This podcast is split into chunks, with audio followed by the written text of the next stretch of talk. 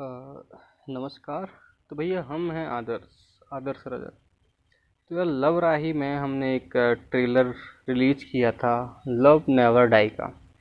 जिसमें हमने बोला तो था कि पाँच कहानियों का एक बेहतरीन कॉम्बिनेशन है। और आप में से बहुत सारे लोगों ने उसे सुना भी था। और यार, अब हम सोच रहे थे कि आप लोग सोचे ना कि यार, ट्रेलर तो दे दिया, पर कहानियाँ कहाँ हैं? तो आज उसी की एक कहानी लेकर हम आए हैं। लव नेवर डाई की जो पाँच कहानियों का कॉम्बिनेशन था, उसकी पहली कहानी। तो वो हमने लिखी है एंड सोच रहे हैं कि आप लोगों से शेयर करें। तो भैया शेयर करेंगे। बट उसके पहले एक बात बता दें कि जो ये कहानी है, इसको अब हम एक अलग अंदाज में बोलने वाले हैं। या यूँ समझिए कि जो कहानी है, उसमें जो उस कहानी का एक इम्पोर्टेंट किरदार है, जिसका नाम अवीर है, उस किरदार को, या यूँ समझिए कि वो किरदार खुद अपनी कहानी सुना रहा है। तो हम अबीर बनेंगे एंड सुनाएँगे उस अबीर की कहानी। तो चलिए, शुरू करते हैं और मिलते हैं इस अबीर से, और जानते हैं कि किस तरह के माया जाल से निकले हैं। चलिए शुरू करते हैं। नमस्कार, हमारा नाम अबीर है और हम भी औरों की तरह इस मायावी संसार में दुनिया की उस चीज़ की खोज में निकल चुके थे, जिसकी खोज में ना जाने आज तक हमारे कितने ही भाई अपनी ज़िंदगी की सारी उम्र निकाल चुके हैं। पर हार कर जो मिला, उसी में खुश रह रहे हैं। खैर, हम इनकी तरह पहले से ही प्यार की खोज में नहीं निकले थे। माफ़ कीजिएगा।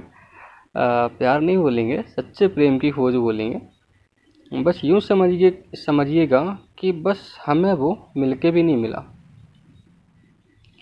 हमारे साथ बस सब होता गया, और हमने सब होने भी दिया।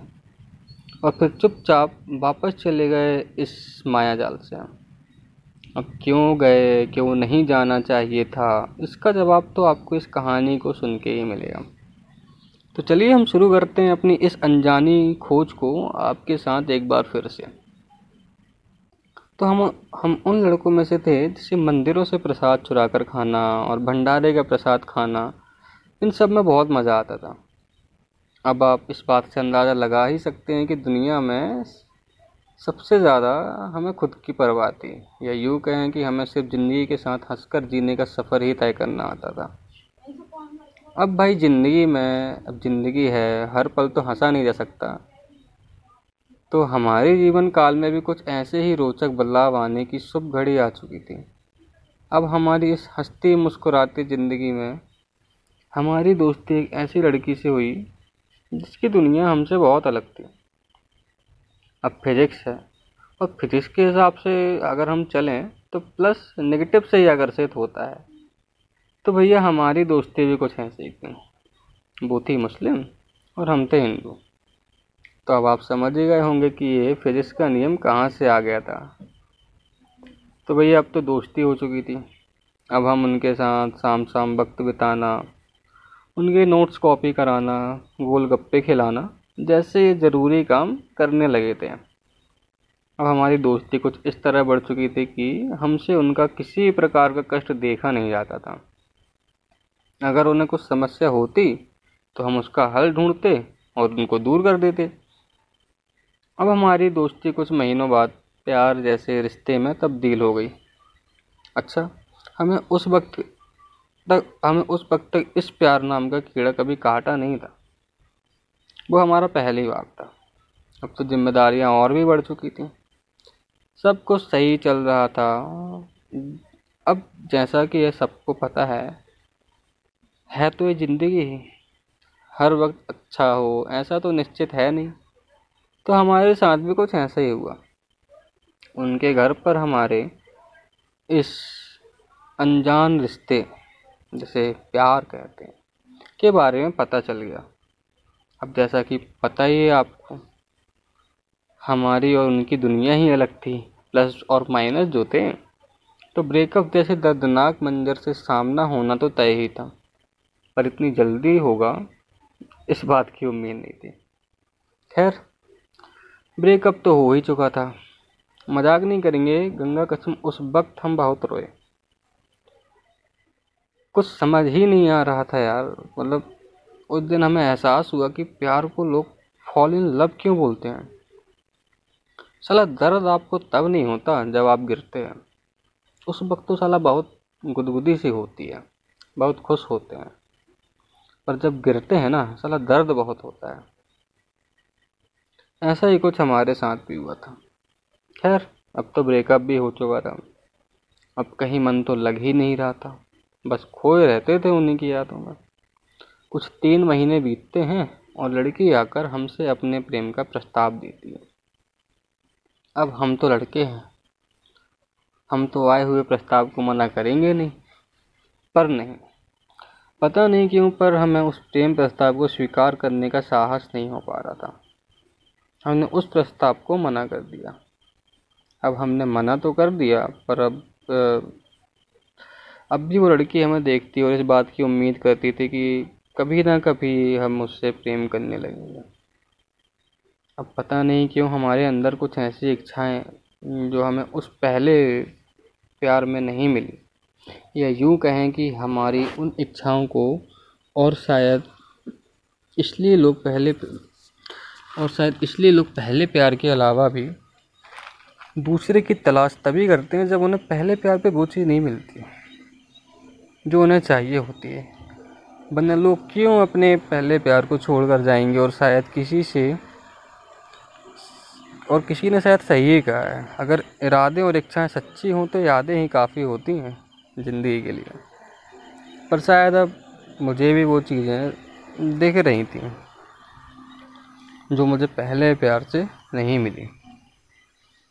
या ये फिर यूँ कहें कि इन इरा, मेरे इरादे अब गलत होने लगे थे। खैर मैंने उस लड़की का प्रस्ताव स्वीकार किया।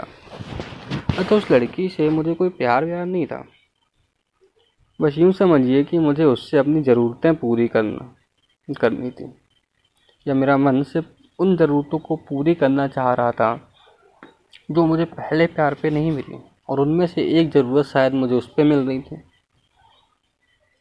और जब जब मुझे अपना बुरा मंजर याद आता, मैं उसका यूज़ करता।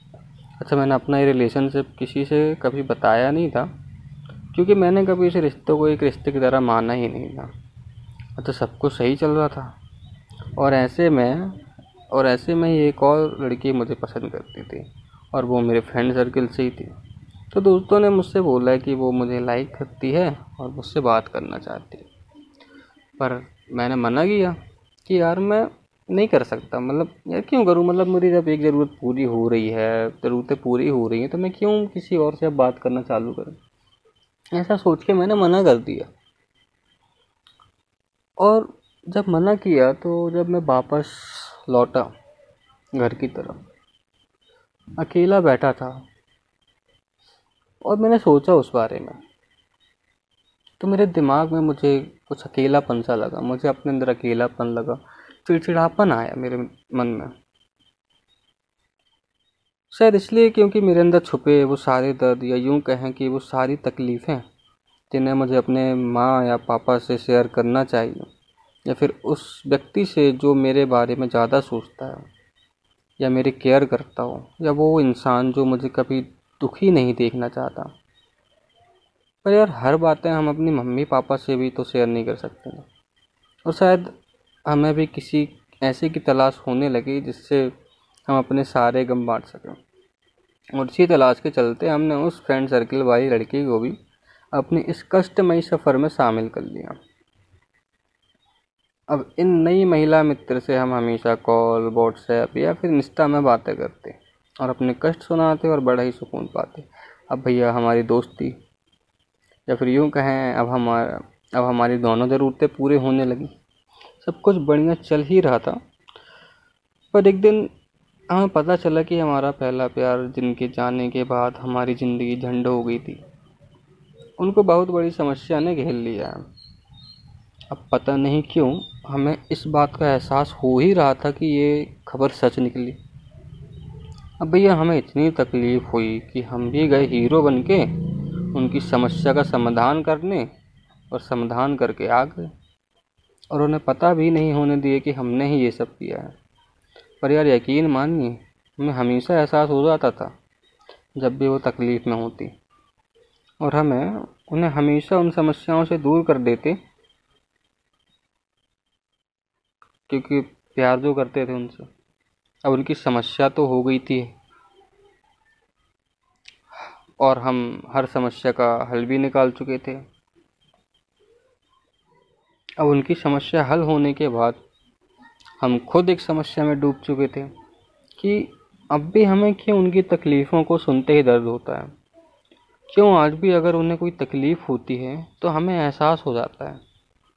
इन्हीं सवालों, भरे ख्यालों में डूबे हुए हमारी पूरी शाम निकल जाती। हमारी पूरी शाम निकल गई यार। और हमने एक फ़ैसला लिया कि क्यों ना मैं उन दोनों से दूर रहकर देखूँ, शायद मुझे जवाब मिल जाए। तो अब अगले दिन उस लड़की का कॉल आया जिससे मैं अपने सारे गम बांटता था। तो मैंने उससे पूछा कि क्या तुम मुझसे एक दिन बिना बात किए हुए रह सकते हो? तो उसने बोला हाँ मैं रह सकती हूँ। तो मैंने उससे बोला कि ठीक है तो हम परसों बात करते हैं। ऐसा कहकर मैंने कॉल रख दिया। और जब वो लड़की आई जिससे मैं अपनी दूसरी ज़रूरत पूरा करता था तो मैंने उससे भी यही बोला क्या तुम मेरे मेरे बिना एक हफ़्ते रह सकती हो? तो उसने बोला हाँ कोशिश करूँगी। तो मैंने बोला, ठीक है तो हम एक हफ़्ते बाद बात करते हैं। ऐसा कहकर मैं वहाँ से चला गया। अब जब मैंने उस कॉल वाली लड़की से बात नहीं की एक दिन तो मेरा शरीर पता नहीं क्यों बेकाबू सा होने लगा। मैं कुछ समझ नहीं पा रहा था कि क्या करूँ, क्या ना करूँ, और उस लड़की को बुरा भला बोलने लगा कि यार उससे मेरी कोई परवाह नहीं है। मैं तड़पने लगा। जैसे किसी शराबी से उसकी शराब छीन ली गई हो। फिर जब अगले दिन उस लड़की का कॉल आया तो मैंने उससे पूछा कि तुम्हारा दिन कैसा गया? तो उसने बोला कि अच्छा गया। मेरे घर में मेहमान आए हुए थे तो उन्हीं के साथ वक्त गुजर गया और पता ही नहीं चला कब वक्त गुजर गया। ऐसा सुनने के बाद मैंने उससे बात की और जब वक्त हुआ तो कॉल रख दिया। अब इसके बावजूद मुझे फिर भी पता नहीं क्यों बेचैनी हो रही थी। मेरा शरीर अभी भी किसी कमी को महसूस कर रहा था, और शायद वो कमी मुझे उस दूसरी लड़की से पूरी होने वाली थी। अब मैं फिर से बेकाबू होने लगा, और मेरी तबीयत ख़राब होने लगी। जब एक हफ़्ता बीता और वो आई तो मैंने उससे सीधे उससे सीधे पूछा, जैसे किसी भेड़िए को उसका खाना मिल गया हो ना, ऐसा बिहेवियर हो गया था मेरा। मैंने उससे यही पूछा कि, ये हफ़्ता कैसा गया तुम्हारा? उसने बताया कि वो इस हफ़्ते सिर्फ़ यही सोच रही थी कि मैं ठीक हूँ। आई मीन अभी ठीक है या नहीं। सिर्फ़ उसे मेरी फ़िक्र थी यार। उसके अंदर पता नहीं क्यों मैंने खुद को देखा। कुछ देर मिलने के बाद मैं उससे दूर चला गया और अकेला जाकर इन दोनों के बारे में सोचा। अच्छा पता, मैंने क्या सोचा कि यार, जो मेरा पहला प्यार है ना, उसमें मेरी रूहान, उससे मैंने रूहानी प्यार किया था। रूहानी मीन्स की सिर्फ़ जो फीलिंग से फीलिंग अटैच होती ना कि सामने वाला अगर कुछ कहना चाहता है या फिर अपन फील कर लेते कि हाँ एक्चुअली वो क्या करना चाह रहा है, क्या सोच रहा है हमारे बारे में, उसके उसके बारे में हमेशा अच्छा सोचते हैं। जिसको कभी हम तकलीफ़ में नहीं देख सकते। तो ऐसा ऐसा वाला प्यार। रूहानी प्यार किया था। इसलिए मुझे उसके जिसमें से ज़्यादा उसकी खुशी प्यारी थी। इसलिए तो जब भी उसको तकलीफ़ होती तो साला उसका झंडुबाम बन जाते हम। और यार, जिससे हमारी फ़िक्र की थी और जिसने हमारी फ़िक्र की थी ना, उससे हमें शायद जिसमानी या यूँ कहें कि सिर्फ़ अंगों से प्यार था सतही तौर पर जो प्यार होता है ना, सतही प्यार होता है वो था तभी तो हमने कभी उसकी फीलिंग्स की परवाह नहीं की, कदर ही नहीं की। और यह जो तीसरी थी ना, उसकी शायद हमें आदत हो चुकी थी। वरना इंसान किसी को एक कप चाय पिलाकर भी तो अपने गम बता सकता है। सही है कि यार हम ही हैं, अगर हम किसी कैफ़े में जाते हैं, किसी दोस्त को लेके जाते हैं, यार एक कप चाय ही तो पिलानी और क्या है? सामने वाला बैठ के बिंदास हमारी बातें सुनेगा। और इसलिए शायद हम उस आदत के बिना एक दिन बात किए रह ही नहीं पा रहे थे। तो यार, जिससे हमने जिसमानी प्यार किया, उसके अंदर हमने खुद को पाया। और हमने खुद को पाया तो आप समझ ही सकते हो कि जब हमारा पहला ब्रेकअप हुआ तो हम कैसे बदल चुके थे।